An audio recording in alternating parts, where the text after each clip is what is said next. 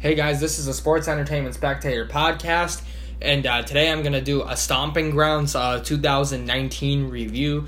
Um, by the way, um, I usually don't count pre-show matches slash kickoff matches, but um, this triple threat match between Drew Gulak, uh, Tony Nese, and Akira Tozawa, it was a really awesome match, and this is one of the very few instances that I will count a pre-show match with a star rating.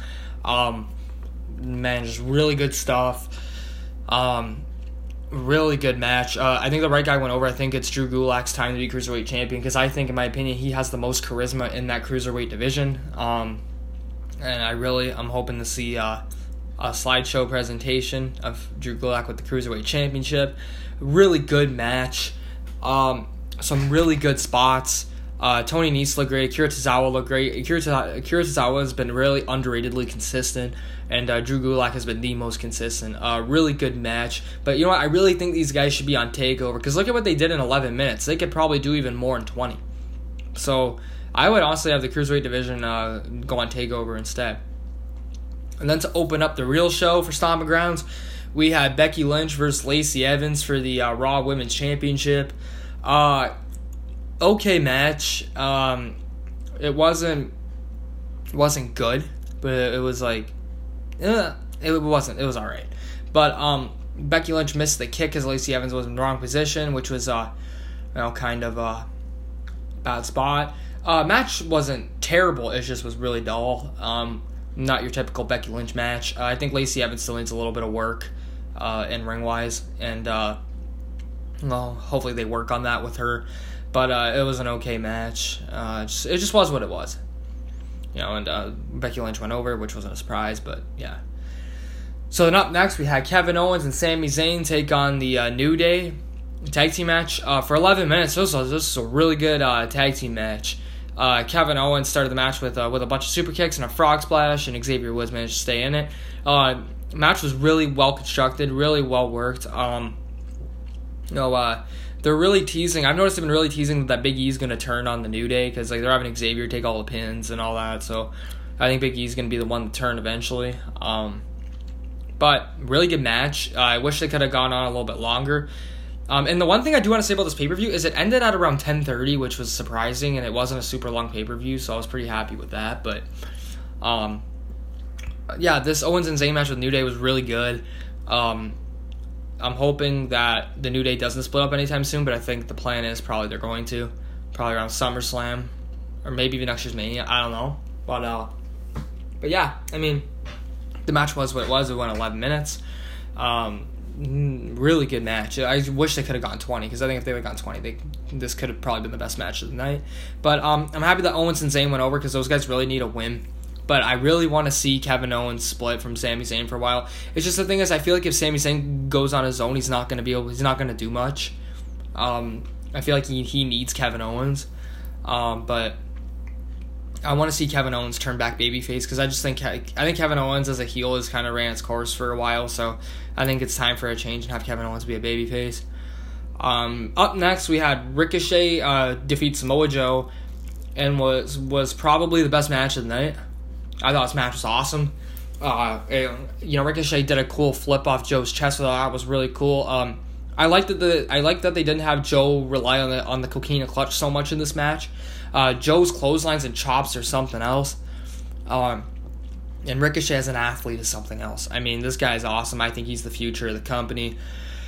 Um, just a really really good match really well wrestled. It didn't go too long. There was no filler. It was just a good solid wrestling match for 12 minutes and uh, i loved it and i'm happy that ricochet went over. It shows that vince is really uh, really high on him so far so i'm happy ricochet got the uh, united states championship.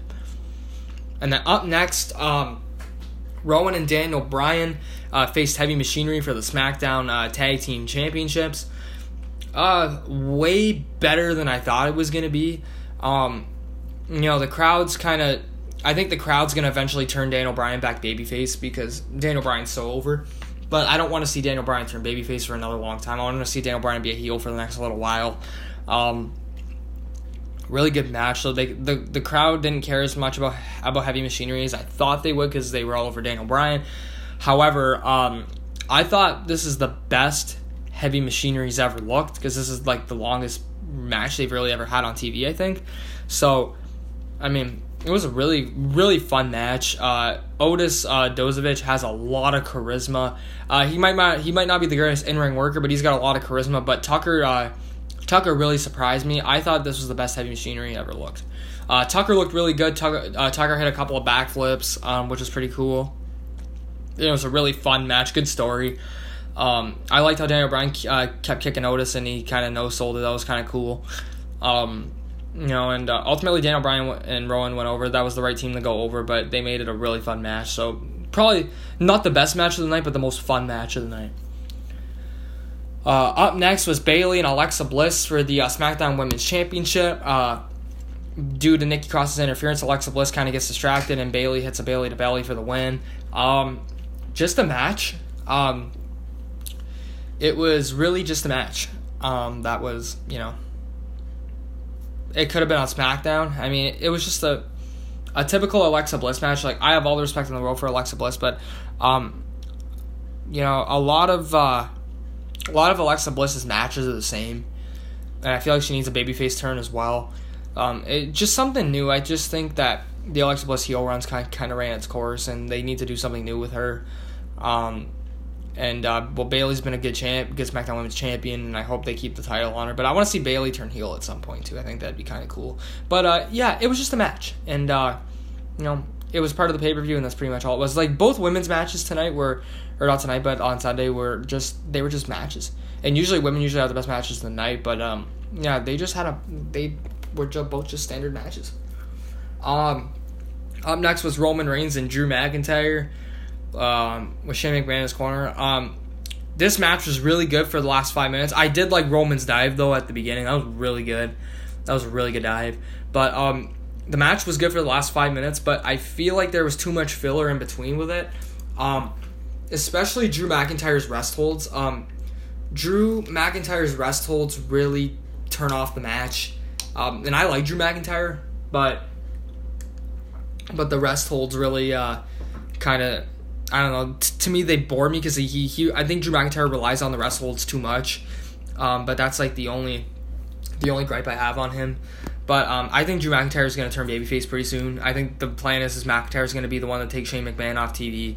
So I know now they brought the Undertaker back on Monday. I'm guessing Undertaker and Roman are probably going to win which means, and then I think because Shane's going to take the pin, I think Drew McIntyre is going to turn on Shane and blame him for all the losses, and then uh, Drew McIntyre will beat Shane at SummerSlam, and then Shane will disappear from TV. And then Reigns and Undertaker, I don't know. I don't think Taker, Taker and Reigns could do a rematch, but I don't know if there's any plans for Taker at SummerSlam. But uh, who knows? And uh, good match though, good match. It just went on, um, you know, too too many wrestles in between. That's my only gripe. Then we had uh, Kofi Kingston and Dolph Ziggler. Uh, pretty underrated steel cage match. Uh, not as great as you thought it. You know, you you thought it would be, but it it was pretty good. Um, but again, like the McIntyre match, too many rest holds. And I understand you're trying to keep the guy out of the cage, but I think there's too many rest holds in this. Um, you know, uh, Dolph Ziggler, it's like nobody buys him as a threat anymore. So really, like putting him in a, in a WWE title match, like you know, sucks because you can't really take Dolph Ziggler as a threat anymore. And um, you know, it, it was what it was, but Kofi Kingston did that dive at the end, and that was something else. That dive was awesome, and that was highlight of the match for me. But overall, it's pretty underrated match. Uh, it was okay. And then up next, we had the main event: Seth Rollins and Baron Corbin, which the match got changed twice to a no countout and no disqualification match via Lacey Evans as the referee because Corbin brought out Lacey Evans to be the referee for this match, which sucked. You know, it just you thought it'd be something like Brock or whoever, even Paul Heyman or something like that, but they brought out Lacey Evans, which you know sucked. But this this pay per view is pretty underrated, minus the main event because the main event was terrible. But um, Seth Rollins won after 18 minutes, and this match sucked. And usually Seth Rollins does not have bad matches, but this match sucked. Um, it was pretty, it's pretty dull match, pretty boring match. Uh, Seth tried to you know make it entertaining, entertaining with comeback offense, but this match sucked. And then Becky Lynch came out at the end, which was inevitable, you know, and uh, you know, Seth Rollins won. Uh, that's pretty much it. And uh, you know, this Stomping Grounds pay per view was actually pretty good until the main event, and then the main event sucked. I think they should have had probably they probably should have had Kingston and Dolph go on last because I think that would have been better than Seth and Corbin. Because like, and also the Universal title's so devalued, it doesn't even feel like a world title. But um, you know, this match, you know, it sucked. And I mean, that's not harping on either guy. It's just it wasn't a very good match, you know. And uh, hopefully, you know, Seth can move on from Baron Corbin after Extreme Rules after this mixed tag team match because I really think he needs to move on. Because like I want to see, I want to see Seth and Ricochet. I wouldn't mind AJ taking the U.S. title off Ricochet and having Seth and Ricochet for the Universal title. I think that'd be really cool. Um, so I hope that happens. But yeah, this match wasn't very good. It was pretty bad, and uh, yeah, it is what it is. But the overall pay per view was pretty good. I think this was a way better pay per view than anybody expected, and uh, hopefully WWE can keep momentum going in the SummerSlam, and uh, SummerSlam's a good pay per view. Uh, I'd like to thank you guys for watching, and uh, like, share, comment, and subscribe, and uh, thank you very much for watching.